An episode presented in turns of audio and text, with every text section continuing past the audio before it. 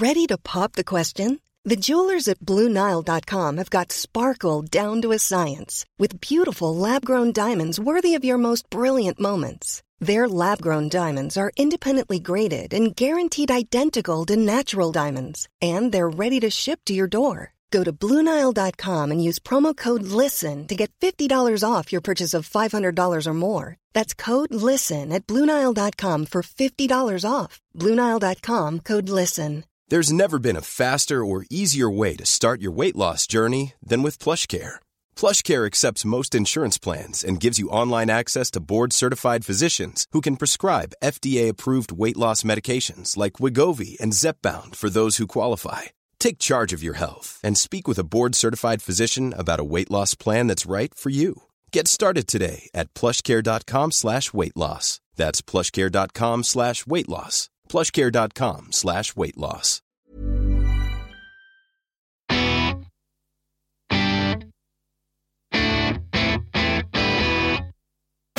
Hello, welcome to Man Baggage. My name is Russell Kane, and my man baggage is bulging once again with viscous insights. Thank you for keeping all of your wonderful messages coming to me. Keep the tweets coming, keep the private messages coming. I am astounded sometimes that some of the subjects we speak about actually move some of you to contact me. The scrotal shaving episode, and how many of you confided in me after that. By the way, we did do a poll. I'm afraid it's 50 50. You're just going to have to ask your, the person you're dating whether they're into scrotal shaving. There is, there is no rule on that one. We do continue to hunt for rules in this complex age where there are no rules and nothing means anything, and we live in a postmodern age. But you can be cancelled in five seconds flat if you say the wrong thing. How have we ended up in a world? Of simplistic thinking mixed up where nothing has definitions. That's why we're here, guys, to unpick things. And man baggage is really important because, as we know, the extent of some men to confide in other men is eh, followed by eh, followed by Stella, followed by Terminator, followed by talk about it tomorrow. Not on this space. We're in the back of a taxi and you're going to share in an unseemly way all your problems with each other. That's all my guests. And what a man's brain I have to interrogate today. Justin Moorhouse. We've gigged together many times. We've worked together. He's an extremely talented stand up comedian, radio presenter, controversial. I'm assuming he's being poached as he's just moved from one high profile post to another, I hope, Justin. No, I've just been sacked. Sacked he is. Sacked for being too pioneering and innovative, I imagine just an all round talented, barnstorming, tub thumping, energetic performer. And we did a gig. I, I was just telling this story the other day, Justin. Oh, I know where we're going to go. We were on stage together, and you're quite vulnerable after you do stand up. You sort of let all your emotions go, all your alpha male and testosterone is bled from you. You're sort of a vulnerable, shaved newborn covered in the amniotic fluid of ego.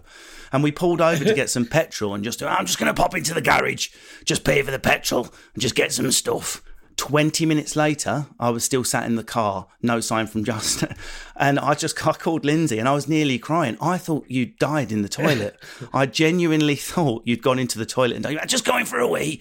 And then nothing. I'm texting you nothing. I'm like, oh my God, I'm in Justin's car and he's died. What do I do? And you came out like, you went, sorry about that, a bad sandwich, shitting through the eye of a needle. oh, the relief. That's what I said as well, the relief. It was a bad one, that. I'm very, very regular, too regular. I mean, this is what we're going to be talking about today, but sometimes after stand up, that release, that adrenaline flow is enough to unlock everything. People that haven't done stand up think that shitting yourself is a figure of speech and then they do stand up. anyway, it would be the easiest thing in the world for me to assemble one, two, three men and then for us to have a laddie chat about what men think and you know what women are like. But that would fail horribly. We need a strong auditor on each episode because we do drift into sexist generalizations. We need people to call bullshit or to give the opposite perspective in order to properly adumbrate our own perspective, if you don't mind being the shadow to our moon. And I am joined. I mean, I can't quite, you know, sometimes you fire off an email and someone says yes, and you're like, oh my God, I hadn't asked. Because I'm joined by such such a talented writer and, and presenter, I'm a little bit intimidated, not going to lie. Elizabeth Day is in the house. I mean, how to describe Elizabeth? You may have read her novels. You may have listened to her on the radio, Radio 4, hosting brilliant things about books. You may have seen her on live TV for the first time this year. I know I did, hosting a book show with Oliver Senior, which I watched, which I thought was bloody brilliant. Also holds a special place in my heart because books are massive for me. And I was desperate for bookshops to reopen. And one of the first days they opened, I went to one I think is the best bookshop in the United Kingdom. Indeed, it's won several prizes, Simply Books. And the first book I bought and the first book I read during lockdown was a recommendation, The Party by Elizabeth Day, and it's bloody fantastic. Elizabeth, welcome. That was the most amazing introduction ever for someone as needy as I am, whose love language is affirmation and compliments. That was the best thing I've ever heard about myself. I can't thank you enough. And the admiration and intimidation goes both ways. It really does. Oh, well, that's nice to hear. That's nice to hear. Well, I was wondering what subject I could do today that would be tailored to both our panelists. Justin is a stand up like me, and we've chosen failure today. And without a sort of professorial study of failure, you cannot advance as a stand up. Any stand up who has never failed is a shit stand up. Believe me, they won't last longer than six months of trying to blow smoke up their own bottom when they will fracture their spine. I would have thought metaphorically and literally. You have to learn from failure. It is a Darwinian pursuit. Every tiny gig that goes wrong is a gift from God that advances you. So I'm fascinated to speak to Justin about failure. But of course, the other reason I picked it is it's up there with one of my favourite podcasts, How to Fail, with Elizabeth Davis. She has these amazing guests on who talk about what failure has taught them. So you're the emeritus professor of failure. I mean, it must have advanced you as a human being. How long have you been doing How to Fail? You must be so good now at taking failure on the chin. I'm basically a perfectly evolved human now. Yeah, that's what you're getting at, isn't it? Um, it's had a huge impact on my life, hugely positive. I launched it in July 2018.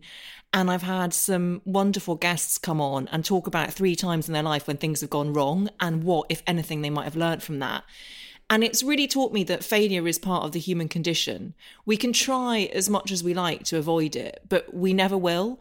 And in a way, once you realize that, there's something quite democratic and liberating about that realization because you come to understand that the only thing you control is not whether failure happens, but what your response is to it and your response to it informs what kind of character you become and how you grow as a person. And you're absolutely right about stand up comedians in the sense that there is a level of honesty that you have to inhabit when you're on stage about what is funny and what isn't that is so brutal because you're getting immediate feedback. And failure for me is all about that sense of taking improvisation into life and treating the things that go wrong as data acquisition that brings you closer to the thing that might go right. And even if something doesn't go right ever, it will have taught you something about yourself. In the fullness of time, you'll be able to process that, hopefully. And if you choose to attach meaning to it, then most of the time, I think that you can. I think there'll be a lot of men listening to that in their mid 40s, early 50s, living alone in a studio flat, making love to a sock, thinking, so I am winning, technically. Well, you are winning because you might learn that, like, next time a different sock might give you a more pleasurable experience. And that's data acquisition. I'll have to tell that to Lindsay next time. It was data acquisition I was doing upstairs. Okay, so I'm not going to um, beat around the bush. We will kick off with the definition. I don't think people really need it, but failure is the state or condition of not meeting a desirable or intended objective and may be viewed as the opposite of success. That's the, uh, the dictionary. I'm going to kick straight off here, Justin. Do you think men are better or worse in your experience? Twitter, don't light up and cancel me, at dealing with failure? I can't see any gender sort of divide on this, but from my own experience, I think that men find it difficult to accept failure is a failure. Mm-hmm. Do you know what I mean? I think they're less definite about that. They'll get to a point where they'll go, "Oh no, just try it. I'll try it. I'm going to try it again." No, it just didn't work out exactly as a. They'll never go. Well, that didn't go right. That you know. I think you're bang on. I mean, Liz, I could give you two stereotypes straight away. Flat pack. I've, I've never seen a woman smash up flat pack in the garden with a hammer, then burn it whilst laughing like a maniac. and also, I'm lost. Please give me directions. That's definitely a thing men struggle with. And that's uh, a most basic innocent failure is a failure to find your way around. They're just two examples that would suggest to me men's egos, as Justin puts, it does get in the way of dealing with or processing or acknowledging failure a little bit better. What do you think, Elizabeth Day? I totally agree with Justin. And I think part of the issue is not necessarily male ego, but the cultural expectation of a certain kind of traditional man. And I put that in quotation marks because we do live in such fluid, non binary times. But if you think about your traditional, historic, straight white man, there is an expectation historically that that man won't be as versed in the language of failure as someone else who doesn't fit that mold might be. And what I mean by that is when I launched the first series of How to Fail, it was a completely unknown entity. And so for my first eight guests, I really relied on kind of friends and journalistic contacts. And those first eight guests were kind of broadly split 50 50 men and women. All of the women said, I failed so many times, I can't whittle it down to just 3 Mm-hmm. All of the men, bar one, Justin is absolutely right, said, I don't think I have failed. Oh, so I'm not wow. right for this podcast. And I had to persuade them to get on the podcast. And then once they were on the podcast and I was interviewing them, they had failed. I mean, in my perception, they definitely had failed. They just hadn't categorized it as that. They hadn't used that language. Because exactly as you say, Justin, they were like, well, you know, it all worked out in the end and it led me to something. And it, it taught me, it taught me so much because it taught me that if you are lucky enough to be born into a world that is broadly made in your image, if you are lucky enough to be a white, middle class, cis man, then you might have been born into a world made in your image. So if you encounter an obstacle, you're less likely to see it as a definition, a verdict of failure on who you are as a person. If you are a woman or a marginalized person or a person of color, you might feel very differently about it because more obstacles are coming your way because you don't quote unquote fit in with the predominant culture. So I think you're absolutely right, Justin. You nailed it. Can I turn that around slightly from a personal point of view? Is and this is going to sound a little bit weird, but from a woe is me point of view, is I've never expected to succeed at anything. Yeah. So there's a sort of part of my life, my upbringing, and the way that I was brought up not to expect too much. So failing is just what you do. I mean, I, my dad put it even stronger. He went, "The world shit. It will turn to shit. Expect shit. If it ain't shit, it's probably fake." That was my dad's life philosophy. And I think it's such a good life philosophy in one sense because it's sort of constructive pessimism and you're always going to be pleasantly It surprised if it turns out okay. But I think what you're both saying there, which is a really beautiful and valid point, is that there is a class issue here too. And we don't like talking about class in this country, even though it affects so much of our daily existence. And that's something that often gets overlooked. So, again, if you're from a different class from the ruling elite, you're also going to feel like, oh, well, hang on a second, if that hasn't gone right, maybe I've done something wrong because I don't fit in with the predominant culture of the times. I try not in this show to drift into um, the areas we work into because we obviously do quite unusual jobs. But stand up is really weird, isn't it, Justin? Because it comes out of a, a working class musical background, but the people that run the gaff are Oxford and Cambridge. So when you come into it new, you're performing in front of working class people having a drink mostly, unless you're sort of in a trendy part of London. But the game is controlled by Ollie and Jessica at the top of the tree at the BBC deciding who gets commissioned and who doesn't. I think that's really funny. Uh, so it's, quite a back to front, topsy turvy world. It's hard to know when you're failing and succeeding in our business, isn't it? It definitely is. And uh, from somebody like myself who started late into stand up or show business, and I just sort of meandered through life and had been not successful, I'd not failed, I just got through life. And then suddenly at 29, I was really good at something.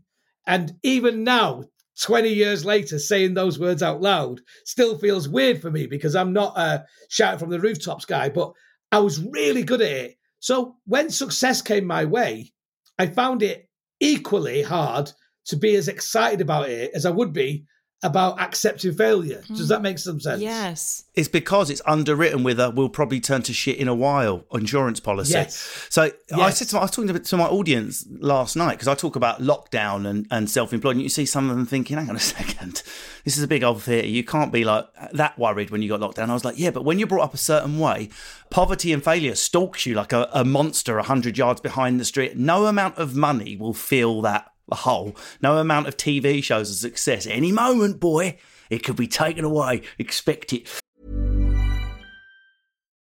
Millions of people have lost weight with personalized plans from Noom, like Evan, who can't stand salads and still lost 50 pounds. Salads, generally, for most people, are the easy button, right? For me, that wasn't an option. I never really was a salad guy. That's just not who I am. But Noom worked for me. Get your personalized plan today at Noom.com. Real Noom user compensated to provide their story. In four weeks, the typical Noom user can expect to lose one to two pounds per week. Individual results may vary.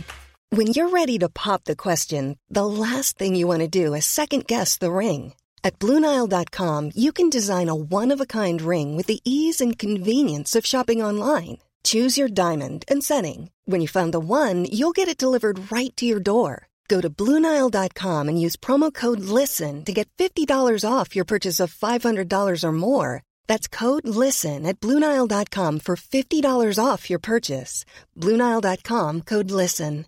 Quality sleep is essential. That's why the Sleep Number Smart Bed is designed for your ever evolving sleep needs. Need a bed that's firmer or softer on either side? Helps you sleep at a comfortable temperature? Sleep Number Smart Beds let you individualize your comfort so you sleep better together. JD Power ranks Sleep Number number 1 in customer satisfaction with mattresses purchased in-store. And now save 40% on the Sleep Number limited edition Smart Bed for a limited time. For JD Power 2023 award information, visit jdpower.com/awards. Only at Sleep Number stores or sleepnumber.com. Um, I want to talk a little bit about fear, actually, as I've drifted onto it, because I've got the results of a survey here, a study, and females report even though they are better at acknowledging failure, they report a higher fear of failure. Results from a study indicated that females reported significantly higher fear of failure than their male counterparts. Females also demonstrated higher scores on the subscales of fears of experiencing shame and embarrassment, fears of devaluing one's self estimate, and fears of having an uncertain future. So it would seem, Elizabeth, that while a lot of the girls in our life are better at saying, yeah, that was a failure, they fear it more. Is that because there's more at stake because the society we live in, or un- unpack that? Uh, There's so much to unpack there because, or it could just be that women are more likely to answer a survey saying yes, I feel the fear of failure than than men are, because True. actually what. What Fancy you two were? Yeah, talking do, about, well, you two, you know, Russell, you said that like failure and poverty stalked you, like growing up. So that, for me, I would categorize as a fear, but you might not answer one of those surveys in the first place. Mm. True. But do you fear failure? Uh, not anymore. Not anymore. I fear not belonging. I think that's what I've come to the conclusion. And that's different from fitting in. And for many, many years, I wanted to fit in. And I grew up in Northern Ireland. You can't tell, don't have the accent. That was part of my issue, was that I ended up not having a very good time at school because I sounded so different. And I was desperate to fit in and desperate to change myself to fit in. And that's the difference between fitting in and belonging, because belonging is actually being accepted as you are. And I feel actually through the podcast and through talking openly about failure and my own sense of failure and being as I really am on a public platform, I've gained so much more acceptance and realization that actually, when we're honest about the vulnerable moments, that's what connects us. But I think a lot of women are really fearful of going there because there is still a cultural value placed on appearing to be perfect.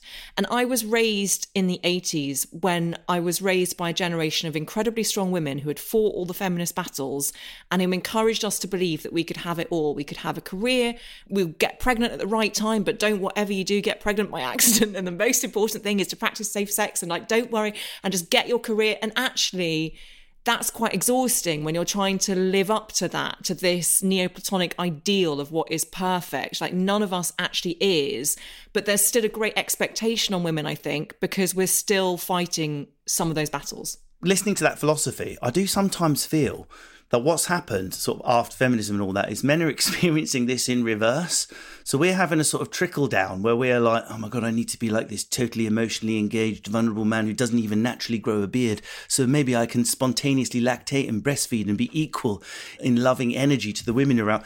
So I sometimes worry that feminism, rather than li- leveling up, phrase of the day, lifting women up, is sort of bringing us to this horrible place in the middle where we're all shaving every hair off our body and have no security emotionally whatsoever. What do you fear, Justin? Do you have that fear as a man? I will admit it. I have that fear all the time that I'm not engaged enough as a parent, that I'm not exhibiting enough of the inverted commas feminine traits with my daughter, that I should be around her all the time, that I work too much. So I'm feeling the pressure from the other way. I didn't know if that was a fear you had, or what, and if not, what fears do you have? My biggest fear in that regard is sort of being a man around women, is that I fail to understand people's needs and wants and desires. And my fear is that I will just blunder in and that's how I'll fail. So my fear is I'll speak too much, I'll say the wrong thing and not mean it. And then spend the entire rest of the conversation saying, I didn't mean to say what I said. I didn't, because nobody wants to think that they're a misogynist or they're a typical man or, or, or anything. Anybody who's got anything about them doesn't want to think that. Unless you're touring in Australia, then there's a, there's a lot of money in it then. but at the same time, I don't know what you feel think about this because I know this is a, a, a, sort of I know it's a trope then, and that's a negative word, but it is a plough that you furrowed, Russell. The the idea that you are not a manly man and perhaps some women in your life wanted a manly man or wanted you to be oh, a, a, little bit more masculine. It was a yeah. nightmare. I just a complete left school without the kiss ginity being lost, let alone anything else. I don't think I even touched the arm of a cardigan till I was 17. When you grow up on like a, I was in a council road, but I was surrounded by council estates. There is a massive distinction if you grow up in council housing. so I was in a road, I had a garden. Yes, it was a council house, but we bought our own council house. That's the big difference. But I would say up until about the age of 25, the main things women were sexually attracted to were men who looked like they could potentially emotionally abuse them and did coke at the pub at the weekend. Meanwhile, I was yeah. trying to read like Penguin Classics, which my dad thought were a biscuit. So uh, there was like an inverse relationship between uh, sort of masculinity. Uh, you know, you, I'd failed at be, being a, a, man. I mean, I still do. I'm still crap. I can't change a tire. I can't put a shelf up. The thing is with me is I come across as this roughy tufty sort of roly poly northern funny man. Yeah? but I'm not too dissimilar to you at heart. You know, I like the same things that you like, but it's more difficult for me to express that. That's my biggest failing in life is that I didn't go to university because nobody expected me to. My biggest failing is, is is to say, actually, I do like going to art galleries. I like to go to the theatre. I read poetry. I have aspirations to do other things. And and actually, no one will ever accept that from me. And this definitely happens in the world of stand up comedy. You know, the idea that you can't be who you want to be because the gatekeepers of our industry won't allow it. That goes back to what you were saying, Elizabeth, that failure of um, sort of belonging or fitting in, doesn't it? I mean, I cannot tell you what a privilege it is eavesdropping on this conversation because what I hear when you two are talking are two deeply sensitive men. as much as you might think you come across a certain way, the very fact that you're having this exchange shows that you are interested in other humans and empathetic beings and you want to extend the reach of your compassion and that is all we can ask of any multifaceted human. I think we're all let down by our stereotypes. We're all let down by a cultural stereotype of what a man should be what a woman should be and what a person of a certain background should be. And i think the most important thing we can do you know i don't think i'm racist but i also have to acknowledge that I have benefited from the institutions of racism for millennia before me. And so there's part of me that has to acknowledge that and really listen when someone is telling me that something is hurting them. And I think it's the same with men and feminism, that sometimes the pendulum has to swing to one extreme to rebalance itself. But it doesn't mean that it's not a really difficult place for men to be right now. Would you say, Elizabeth? I mean, we're getting deep now. We're so deep. We're going to need oxygen tanks in a minute. We're underground here. But would you say you can inherit failure then? That's what it sounds like me. You're saying you can inherit a sort of cultural failure and it can sit with you. Yeah, I think you can. And I think it's the responsibility of all of us to understand what we want to do with that. By the time that we're adults, I think that the most evolved people I know have done the work on themselves, whether that be going to therapy or listening to podcasts that they find helpful, and are taking responsibility for updating their own narratives about themselves so that we're not constantly hidebound by the narrative that society's telling us, or that a critical parent was telling us, or the teacher who told us we'd never amount to much was telling us. Like we are now driving our own cars in a way. And so we need to update that narrative. That's the responsibility we have to ourselves. One, one last little uh, gender study. Bear with me. But young girls respond to failure differently than boys. When girls make mistakes, they're more likely to interpret the setback as a sign that they lack ability, a factor much harder for girls to change. Boys, on the other hand, tend to attribute failure when they acknowledge them, I should put in brackets, given our established insights, to more controllable circumstances. So when a man fails, he failed because X, Y, Z, obviously, the you know, stars won't align, we'll go back in, we'll pitch again again. We'll go again stronger next week, yeah. Whereas the study would suggest, and it starts with girls, which is terrifying for me as I have a six year old daughter, that they process it as a comment on them in themselves. Have you experienced that at all, Elizabeth? Or so uh, when I answer questions like this, I'm very aware of like the parents in my life and how they're raising children right now, and I think that's massively changing because we are having conversations like this. I feel like the next generation of boys and girls will probably feel more similarly about things that historically have come with gender imbalance. I mean, that's my hope. What do you think, Justin? I don't know if you're a dad. Yeah, well, interestingly, I have uh, two children. I have one each of them of the uh, of the types. Uh, Can't say that anymore, Justin. You can't say that. You'll get cancelled. I'm a proud father of a rainbow family, and um, the experiences I've had is that that both my children are similar genetically and sort of nature and nurture and conditioning and everything else. But my son is more hesitant to accept risk and therefore the chance of failure. Your son is okay. My son is my eldest son, and he's 24 years old now. That was uh, through school, and th- that could be for a number of reasons, and obviously a very small sample size. Whereas my daughter is super confident. And how does she process failure? And what's she like when it does go pear shaped? Is she good with that? I mean, a friend of mine's father died, and when he died, I said to her, Are you all right? And she said, I'm all right because my dad has filled me with confidence all my life. And that was the single biggest parenting tip I ever took. She didn't give it me as a tip, she just said it. And so I think I filled my daughter with as much confidence as I possibly can do to the point where if she does fail, she might not even know she has, and it doesn't really matter.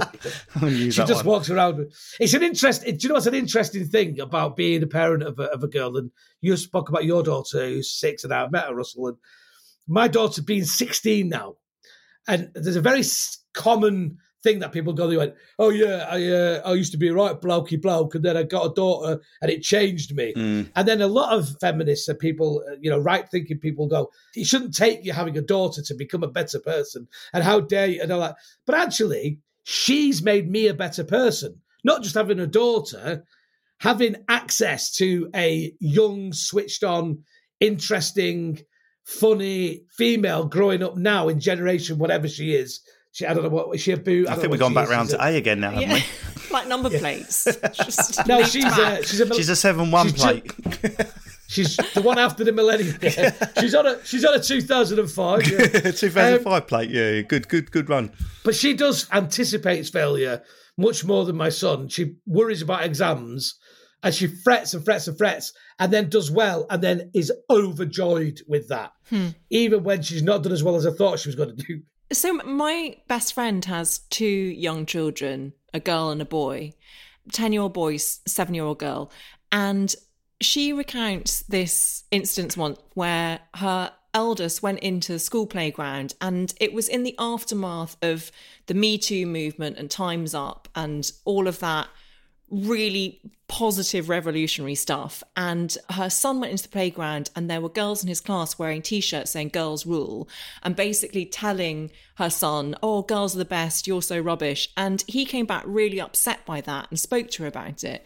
And it actually made me realize for the first time how when big societal change is happening, there isn't a lot of room for nuance. Yeah. and and how he felt really vulnerable in that space and that he didn't know what his role was. And I just think that we need to be really careful, women and men, of of sort of these broad brushstrokes saying, well, girls like this and boys like this. And that's why I think the new generation are kind of, as you say, Justin, just teaching us as much as we're learning.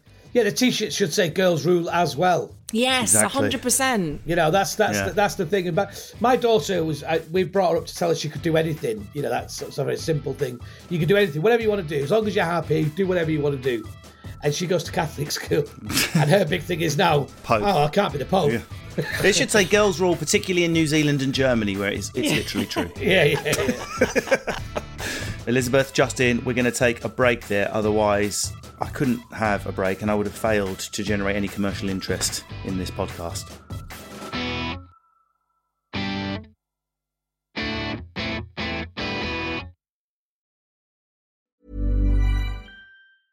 Even when we're on a budget, we still deserve nice things.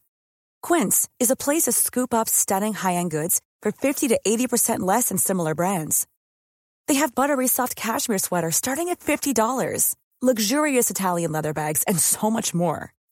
Plus, Quince only works with factories that use safe, ethical, and responsible manufacturing. Get the high-end goods you'll love without the high price tag with Quince. Go to quince.com/style for free shipping and 365-day returns.